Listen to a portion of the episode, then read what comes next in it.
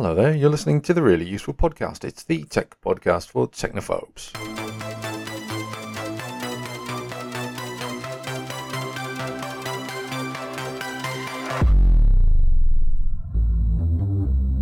My name is Christian Cawley, and joining me this week is Gavin Phillips. Hello, Gavin. How are you doing? Very well, Christian. How are you, mate? I'm. I, well, I, I would like to say I'm absolutely tip top, but I uh, had a slightly reduced amount of sleep during the night, which may uh, impact us later in the show. We'll find out. If, I, if you hear me um, slow to respond or snoring, do um, do let me know, um, or shout or something.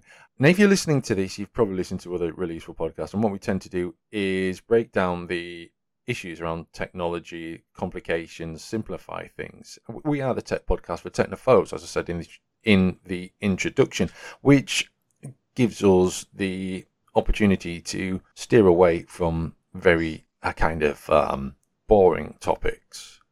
Now, this is a topic that may once have been considered a quote unquote boring topic, but the issue with cryptocurrencies and Bitcoin and mining and its impact on not just economies but the world at large, ecologically as well as economically, have become more and more to the forefront in recent months with increases in value for Bitcoin and other cryptocurrencies and reports over the amount of you know its uh, its impact on the atmosphere with um, carbon emissions at uh, large server farms. Um, but there's also more recently issues surrounding the price of graphics cards, which have been used not for games but for mining. And also, you've probably heard or seen this acronym NFT, non fungible tokens. And um, these, these are all things that have kind of grown out of the explosion of cryptocurrencies and blockchain over the past few months. And that's really the kind of topic in this week's really useful podcast. And I think we're going to start with NFTs really because they're all over the newspapers. John Cleese has drawn an absolutely dreadful doodle of a bridge that he wishes to sell as an NFT for millions. And he's just one. And obviously, he's, I mean, John Cleese isn't known as an artist of that type. He's known as a comedy writer and actor and performer. And but there are real artists selling real digital goods with NFTs. Um, Gavin Phillips knows a little bit more about this than I do. And when I say little, I mean a lot. So, NFT, non fungible token, it sounds like it's nonsense. What is it? What, what does fungible mean? Why, why are we not, is it fungible or fungible? And why are we saying this weird word? They're all very, very good questions, Christian. It's best to start at the, at the top as ever. So, non fungible token. So, fungible means, well, let's look at it in a different way. A Bitcoin is is fungible. You can trade a Bitcoin for any other Bitcoin and it will be the same. The dollar note or the pound note in your pocket is a fungible token. If someone gives you $10 or 10 pounds, and you give them a £10 note in exchange, you've exchanged the exact same thing. If you break down that note into coins, a dollar coin, a pound coin, you are still exchanging the exact same thing. Uh, you end up with the exact same thing. So, currency, regular currency, is what's known as fungible. You can break it down and it remains the same. Non fungible, as you might be now guessing, means the opposite. You can't break it down it remains a unique single item at all times. So a non-fungible token in this case means a token that relates to a single asset, shall we say, mm-hmm. that can never be broken down.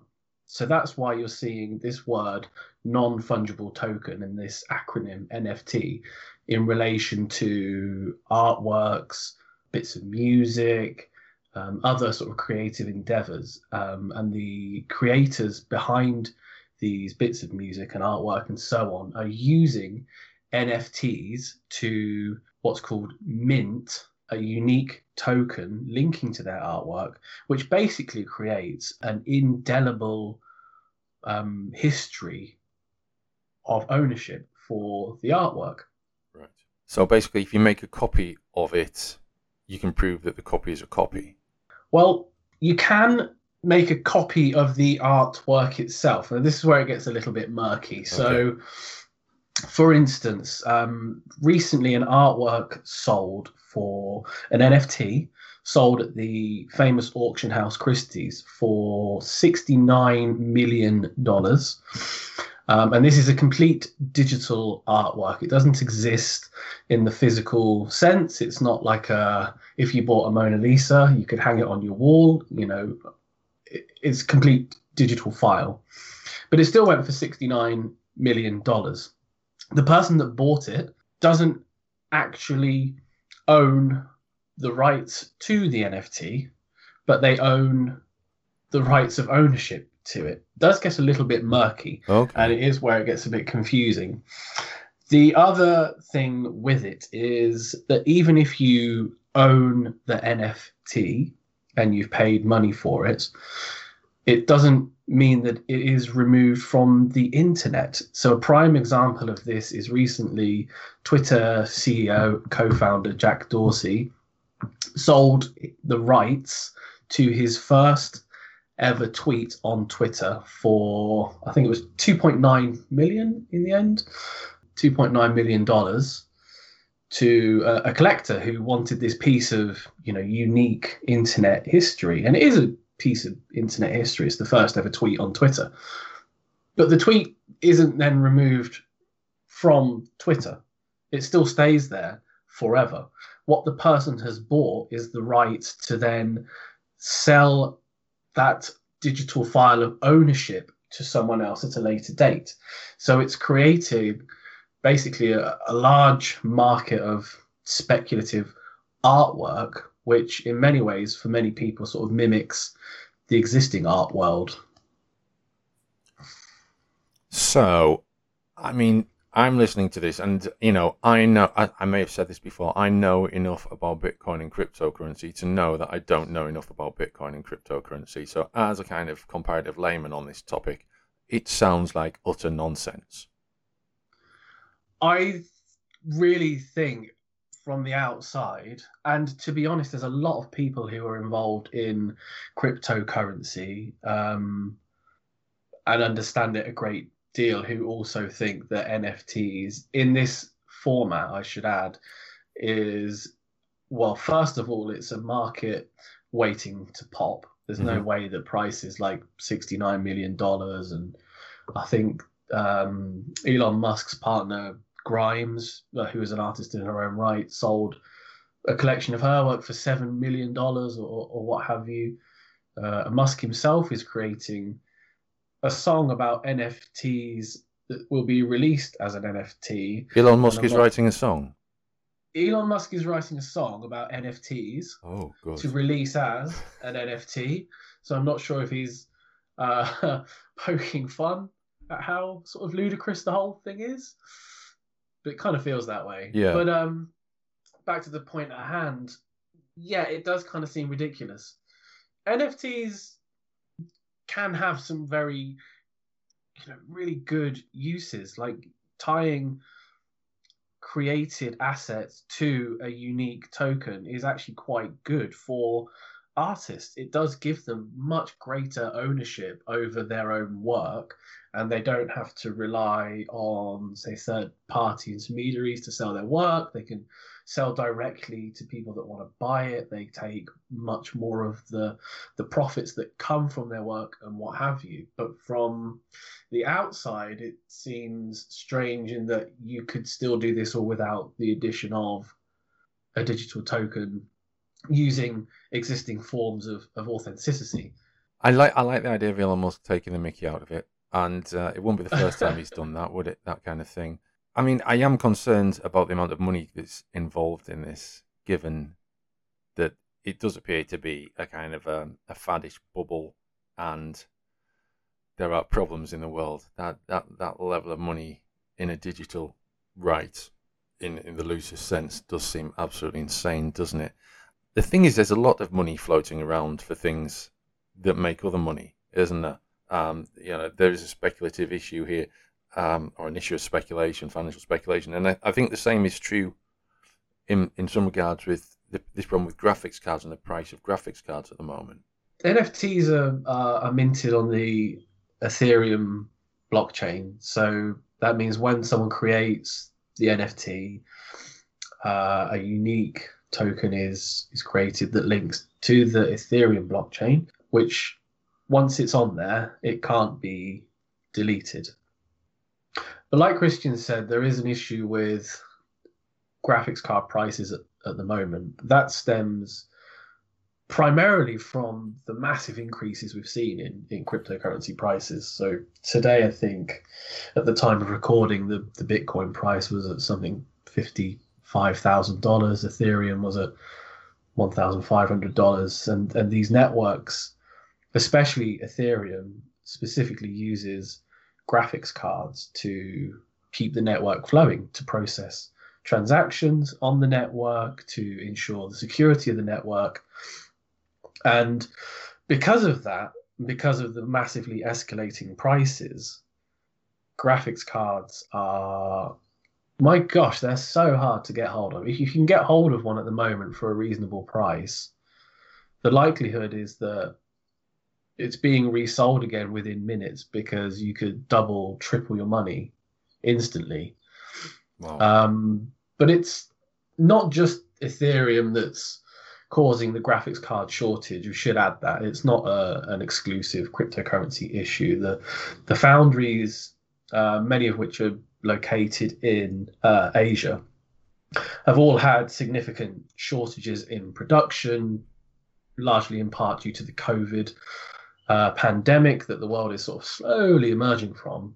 But the foundries that make the the, the chips that go in the graphics cards and into the PlayStation 5s, you know, into your Xbox, and and it's starting to affect other things as well, self-driving cars and, and, and all sorts of different areas of life. But all of these foundries are still struggling to a cope with existing capacity and b to take on more more work and it's not something you can just create a new factory you know a new factory takes years to to build to get up to processing speed. I wonder if the um, as we record this there's a uh, a super tanker run aground in the suez canal. I wonder if that's going to impact the uh, price of certain hardware devices over the coming weeks I wouldn't want to be the captain that oh. has, oh. has, delayed a massive delivery of uh, hot graphics cards no. to, to Europe. I definitely wouldn't want to be that guy. Absolutely not. Yeah. Um, I mean, it's not just that ship either, is it? It's like everything that's backing up in both directions. It's absolutely insane situation. And uh, I mean, I mean, the reality of um, of shipping. You know, like I mean, I live I live by a port, and there are I don't know how many ships are out there coming every day loaded with containers. Nothing as big as this thing, but um, they're, they're, still huge vessels. And those those um, containers then get lifted by gantry onto the back of wagons and then shipped off around the UK and over to Ireland, to Scotland, to the southwest, uh, Gavin's neck of the woods, uh, to industrial centres and commercial centres around the UK. And, you know, that's just one port in one part of one country, and this this super uh, this super freighter is holding up hundreds of ships going in both directions. It's insane. The impact of that is going to be. Um, I think we're going to notice it anyway. Yeah, I, I, yeah, absolutely right. Something like this, it shows how fragile the the transition of uh, goods around the world actually is. If one, admittedly, very major artery of uh, transport does get blocked, but the the impact will be felt all around the world. I want to know whose bright idea it was to uh, build a ship that was slightly wider than than the Suez Canal, though, because there's probably a similar yeah. issue with Panama. I think Panama's is Panama no Panama's two ways, and it's not one way, but the, the same could happen there. And yes. yeah, it's it's just you know it's it's like the um the Austin Powers movie when he's uh, trying to turn the car around in the corridor. Absolutely, yeah. yeah, it very much is like that. Gosh, it really is. All right, if it got wedged in the top part of the, the Suez, it would have been fine because the Egyptian government uh, in the last few years have dredged a second enormous canal alongside it. Right. So this bottom part is the only part that now has a single single track, and like you said, this ship is I can't remember, but it's in in length. It's taller than the Empire State Building you know, it's multiple football pitches wide. It's just it's unfathomably big. Yeah, you know? yeah. It is. It is. Uh, it's it's it's it's amusing in some ways, but then when you understand the implications of it, and you know the amount of goods they're produced in the east for consumption in Europe and further afield, then uh, yeah, then the impact becomes clear. That was always bound to happen. Uh, now, another thing that is uh, coming along at the moment, we've um, we've looked at NFTs and we have also talked about the insane price of graphics cards at the moment. And there was just something else I wanted to ask about that because um, you, I mean, it's, it's mostly related to Ethereum, although there are other things that can be mined. And we mining is something. If if you want to know more about that, we've got links on um, getting started with mining cryptocurrencies. But it it can be very slow, and unless you've got a suitable system, it's unlikely to work too well. Most people who mine, they're not just using one graphics card, they? These multiple cards. No, absolutely. If you uh, if you want a truly profitable mining operation, you're running multiple multiple cards. Um, Ethereum is still mined using graphics cards, which is we just talked about, which is causing global shortage, or, or at least in part contributing to it.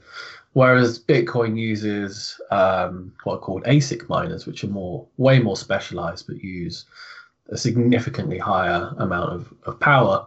The amount of power consumed by all cryptocurrency mining uh, is estimated to be larger than, well, some of the larger countries in the world. Yeah. Um, last time I checked it specifically, Bitcoin was using more than the entire country of Switzerland, perhaps, or, or the entire country of Peru, which is a know, it's a significant amount.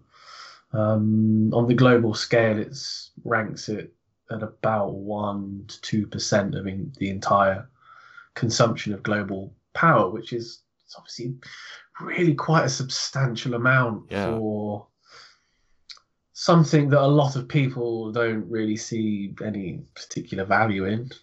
Um, if Bitcoin is a store of value, then people would argue that there are other stores of value. But then, as a speculative money making thing, people people want things like Bitcoin to exist because a lot of people are making an awful lot of money on the back of it. So it's gonna be hard to tell people to turn off their their mining rigs to save power. The other side of it, of course, is that it's not just the power consumption, it's the getting the materials out of the ground to create all the hardware to begin with and the energy costs that go into that. And then the end of life of the hardware, which because you run the in Bitcoin's case, ASIC miners, you know, 24 7 365, very high temperatures, running high power consumption. So that's using a lot of energy and it contributes to the hardware running out and burning out a lot quicker as well. So what, what's, what's the lifespan of, of, a card in that case then? What, what, how long would you expect one to last? The graphics cards one is actually quite interesting because after the uh, initial sort of mining boom there was back in 2017, early 2018, a lot of graphics cards flooded onto the market when the Ethereum price finally crashed. And a lot of people at the time, um, including myself, in fact, said you probably shouldn't buy uh, an Ethereum, a graphics card that's been used to mine Ethereum because it's been run, you know, at super high rate 24 7. More recently, there's been a few studies showing that although it's not fantastic to run a graphics card you know, at super high rates for a, a prolonged amount of time. It's actually better in some ways than forcing it up to a high temperature and cooling it down again. So cycling it repeatedly. So although it does put it under a high level of stress, it's a consistent level of stress that the graphics card is actually designed to cope with. So it is inevitably going to create a lot of waste. There's no way yeah. it can't because you know there's a lot of failure going on with these graphics cards anyway. Sure. But it may not be as bad as previously thought. Uh, I'd also add that although Ethereum uses a lot of graphics card processing power to you know keep the network going. The network has long talked about switching to what's called Ethereum 2.0, which is going to be like the next evolution of the Ethereum blockchain. And with that, it will move to a different form of network um, called proof of stake, a proof of stake algorithm. So instead of having to mine everything very, very, very intensively, the mining will drop back gradually um, and will eventually start using less power. But this upgrade has been in talks for, well, at least 18 months to 24 months. So people keep saying it's just around the corner, it's just around the corner, but it really is apparently just around the next corner. Okay. Um, there was one thing I wanted to mention about that, and in in my attempts to understand more about cryptocurrency and Bitcoin in particular, I've been following people on Twitter. Um, one of them is Max Keiser, and there's another guy called uh, Marty Bent or something and I think that's the name. Either way, mm. um, regardless, the they've um, provided links to alternative arguments in terms of the economic impact. Uh, that beg your pardon, the ecological impact of um, cryptocurrency, um, suggesting instead that businesses that would normally be physically mining are instead, or as, or as well as Bitcoin mining, I suppose, are instead in but buying cryptocurrencies and, and thereby they're reducing their own involvement and maybe down the line that's that pipeline isn't getting built because the business is investing in cryptocurrency. Do you think that's a, is that a fair argument? Do you think? It's an interesting way of looking at it, isn't it? So if they're buying it, they're not contributing to it. It means. Yeah. Yeah. Um. So they're making investments in in this new market, yeah, um, rather than actually engaging in industrial activity. Yeah, I guess it comes back to so uh, recently Elon Musk bought I think one and a half billion dollars worth of Bitcoin for Tesla and put it on Tesla's books.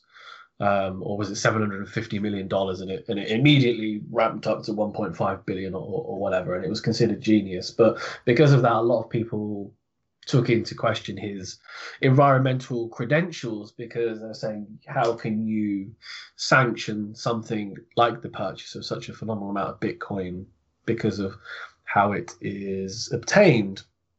But I think that very much ties back into what you were saying there, doesn't it? The Bitcoin that he bought was already in existence. So is it still an environmental issue after the fact? Mm because of the way the network is maintained, mining is always going to happen, and it will continue to happen even after all 21 million bitcoins are mined. Um, that's just how the Bitcoin network is validated. So there's always going to be some element of power required to keep the network going. But once all those coins are mined, the idea is that the amount of power required to keep the network going should then decrease. Although that's not going to happen for I can't remember how many years, but it's quite a while because the the way that the network is programmed, every now and then the amount of bitcoins you receive for mining slowly drops off. What's called a halving event.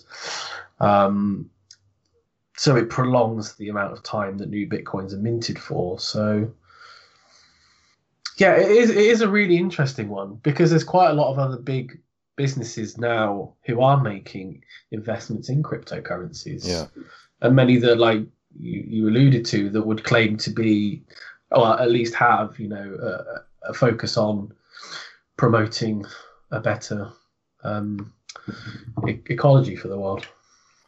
There's another take on this as well. In uh, as we've seen, China is one of them. Uh, governments issuing cryptocurrencies, they are then, you know, I mean, if I mean, take the UK with the Paris Agreement and commitment to reducing carbon outputs. There's no way the UK could start its own cryptocurrency unless it was a backed cryptocurrency by another cryptocurrency, because it, I mean, it would ramp up I mean, it would absolutely break their their, their commitment, wouldn't it?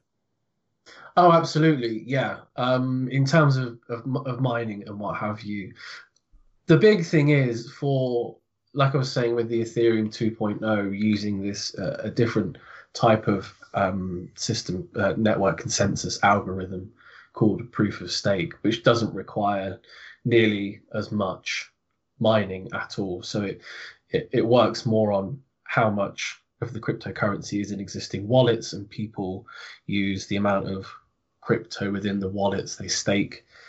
They stake the cryptocurrency, and the amount of crypto on the network is used to find consensus um, amongst the transactions that are going forward. But I think that may be delving into it a bit too far, and perhaps something for a, for another for another podcast.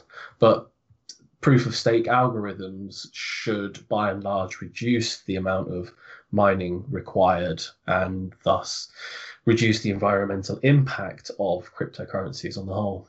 It is a topic that sits between the kind of the old world and, and the world that we appear to be moving into. So I dare say that we will probably talk about cryptocurrency in some form again in the future.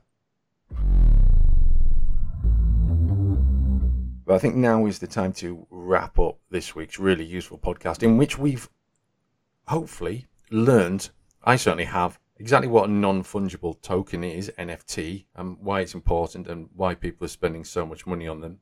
Although, then again, uh, as a Yorkshireman, I never understand why people spend so much money on anything.